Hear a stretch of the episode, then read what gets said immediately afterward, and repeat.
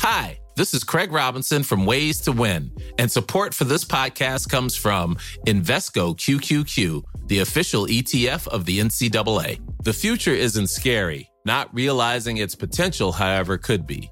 Just like on the recruiting trail, I've seen potential come in many forms as a coach. Learn more at Invesco.com slash QQQ. Let's rethink possibility. Invesco Distributors, Inc.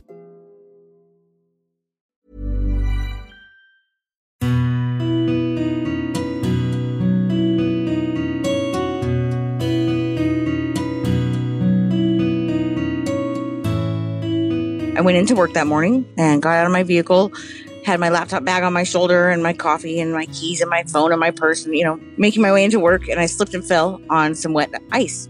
Actually, at the time, it just hurt my knees and made my pants were wet and I spilled my coffee. so that was about the worst of it, I thought.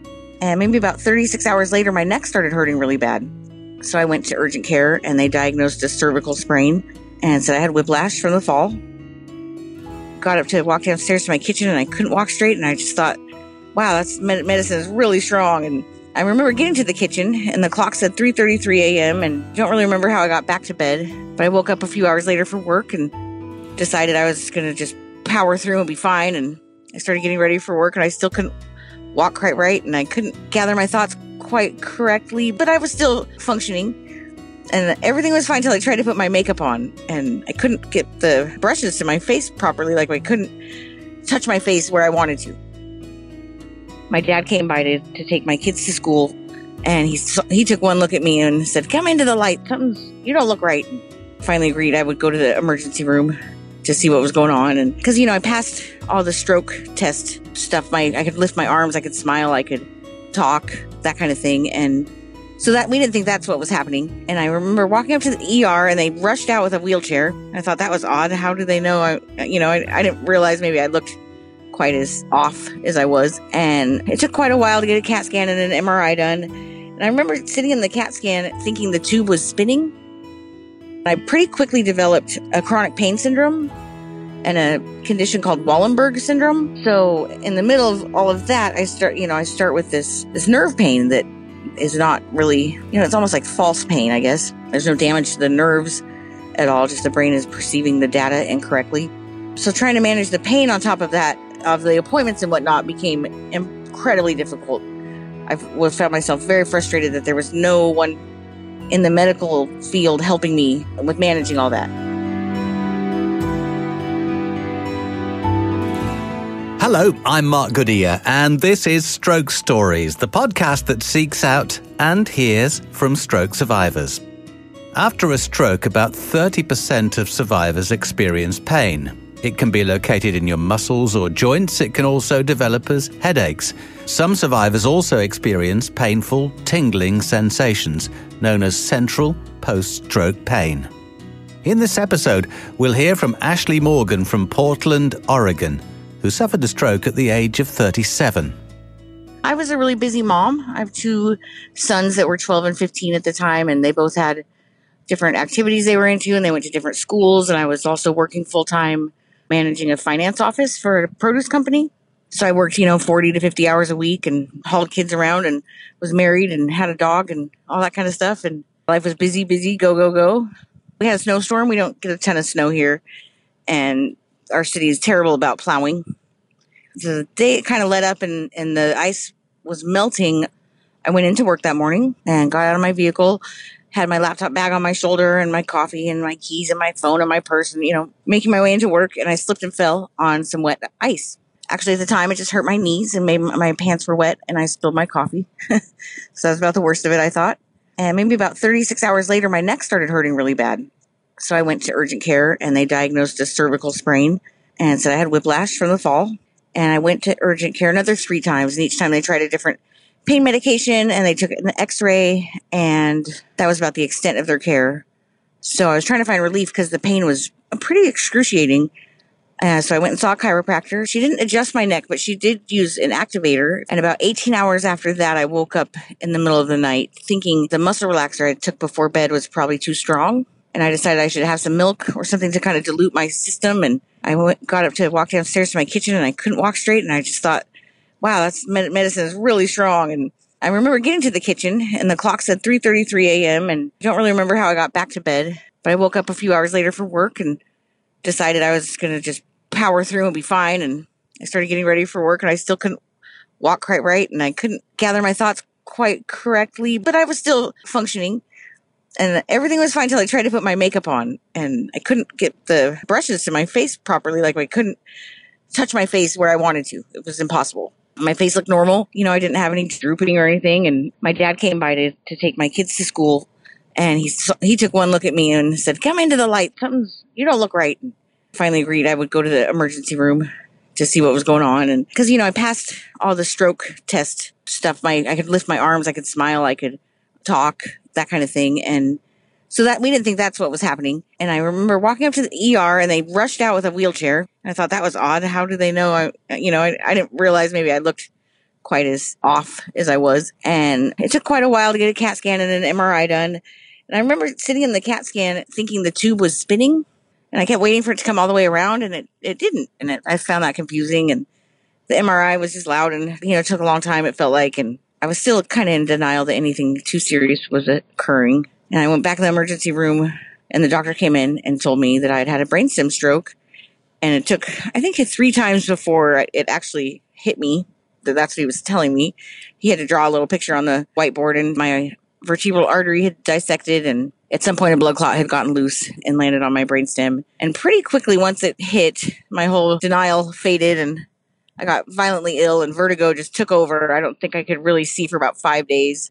The vertigo was incredibly violent and strong, and I was admitted immediately and did five days in like the neurological wing of that hospital, and then I want to say 15 days in inpatient rehab. While she was in rehab, Ashley took part in an intense recovery program.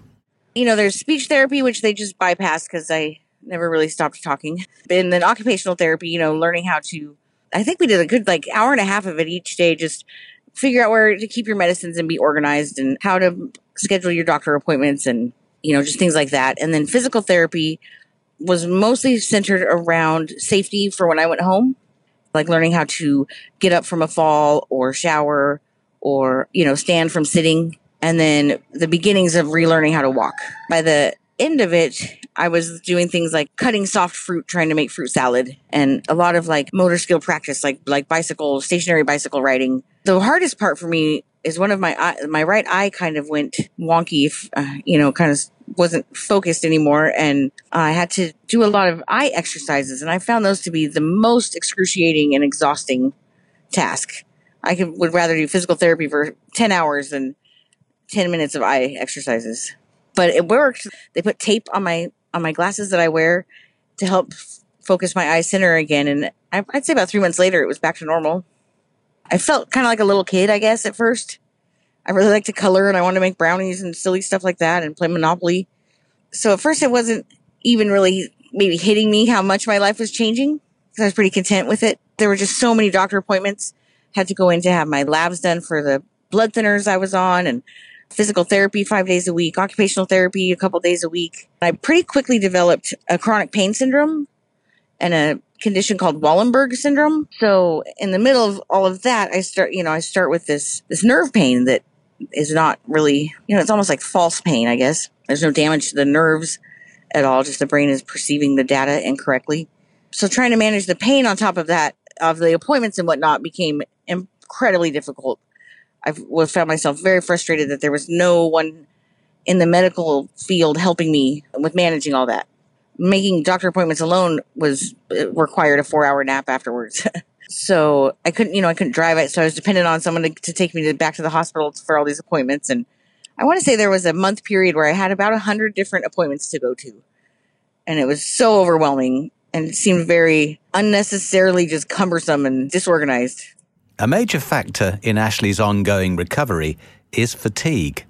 It's like all encompassing. Any woman who's maybe gone through pregnancy could tell you in the first trimester, you're just, the level of tired that you are is so beyond explanation. And you can't break through it. It's almost like there's a, you're wearing a leaded apron all the time. Like when you get an x ray, you know, just when trying to do your movements and then it's like a heavy fog hold your thoughts down and trying to just work through all that alone is exhausting. So the fatigue, I mean, I still suffer from it incredibly. I, I don't work because of it. I was actually awarded disability through uh, the U.S. federal government because I can't consistently rise above that fatigue. So I'm not very employable if I don't know when I'll have a day like that, you know? And then it's been seven and a half years. So I was sure hoping by now it would, would have eased up, but it also makes it so I can't sleep. And that sounds counterintuitive, but that's what it is.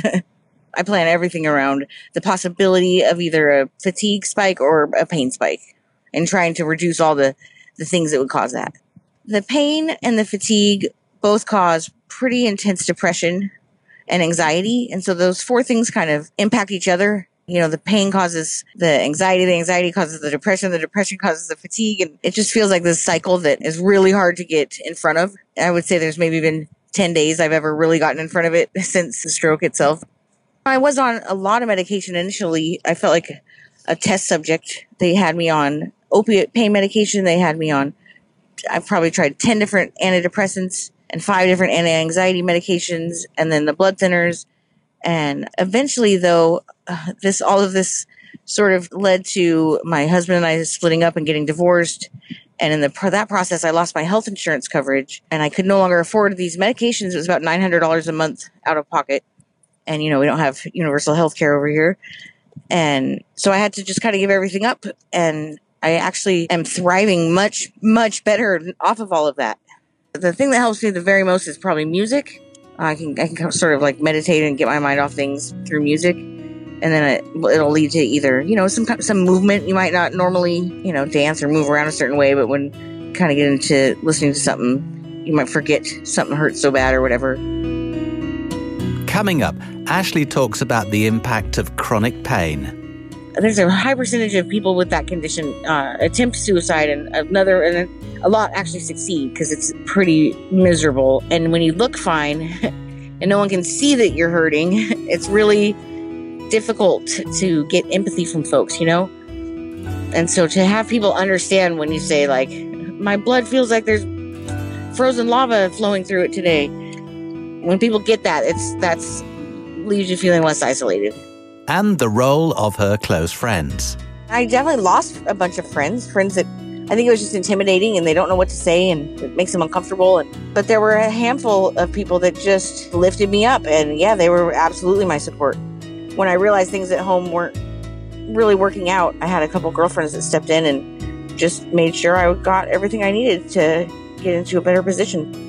Let's hear how Ashley's stroke affected her career. I tried to go back and uh, I requested like a data entry position instead of management because that seemed really overwhelming and they didn't grant me that. They put me back in management and I didn't last long because there was way too big thinking for me. I could perform tasks, no problem, but supervising someone's career path in this organization wasn't really meant for me at the time.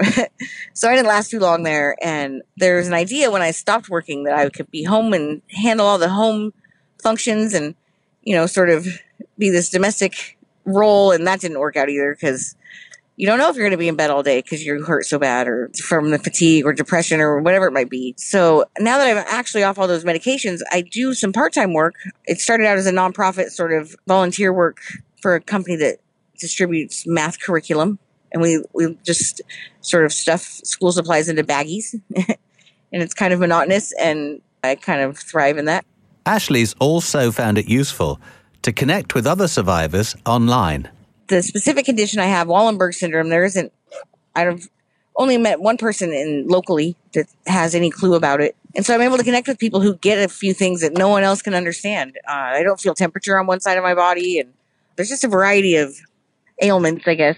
Those kinds of things are very isolating and can lead to feeling really lonely. So having even an online sort of community of people that get it is is really comforting.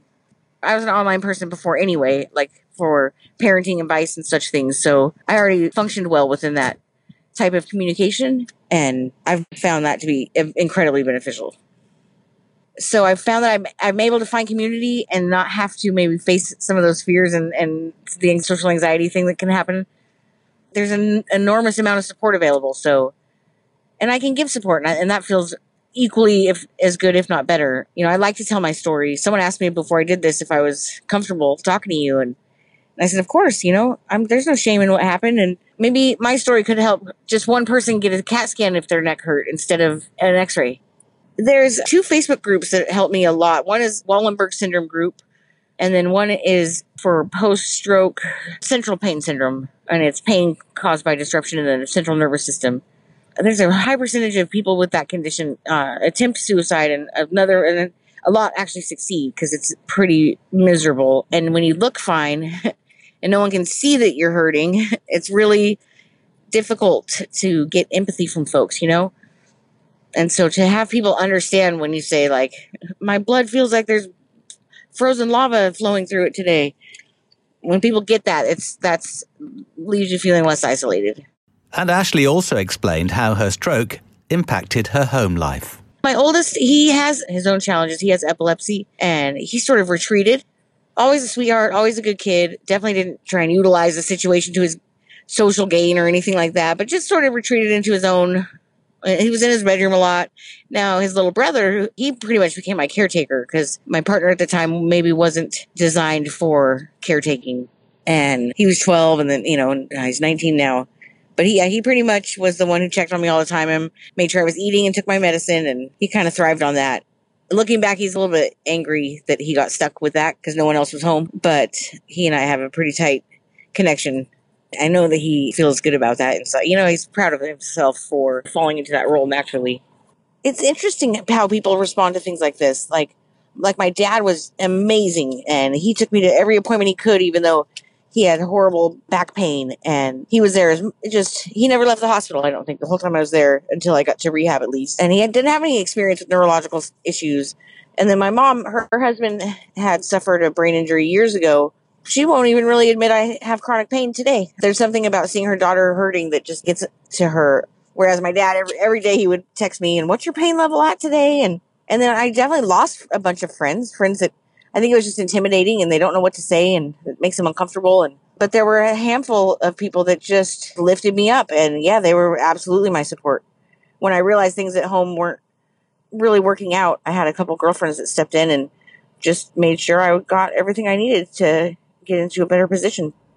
I would say to someone who has recently had a stroke, someone said to me early on, two steps forward, no steps back. And it's kind of a silly phrase, but it's true. Even if you feel like you're sliding back, you're not. You're just getting better at your your new skills.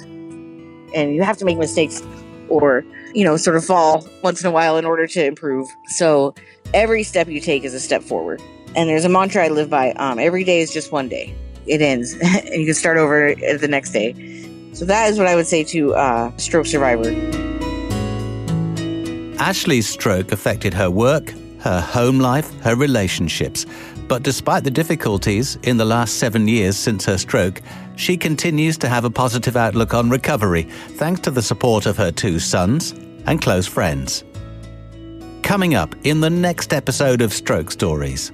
I came downstairs in my flat to set my spinning bike up as I might do on a good day to do an hour of spinning.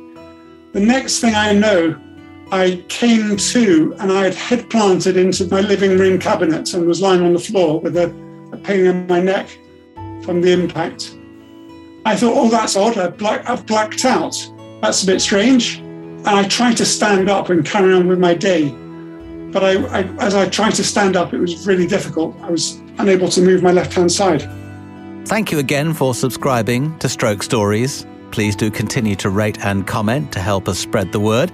And if you are or you know of a stroke survivor and there's a story you can share, we'd love to hear from you. Our DMs are always open on Twitter or Instagram. The Stroke Stories podcast was produced by Aidan Judd. I'm Mark Goodyear. Thank you for listening.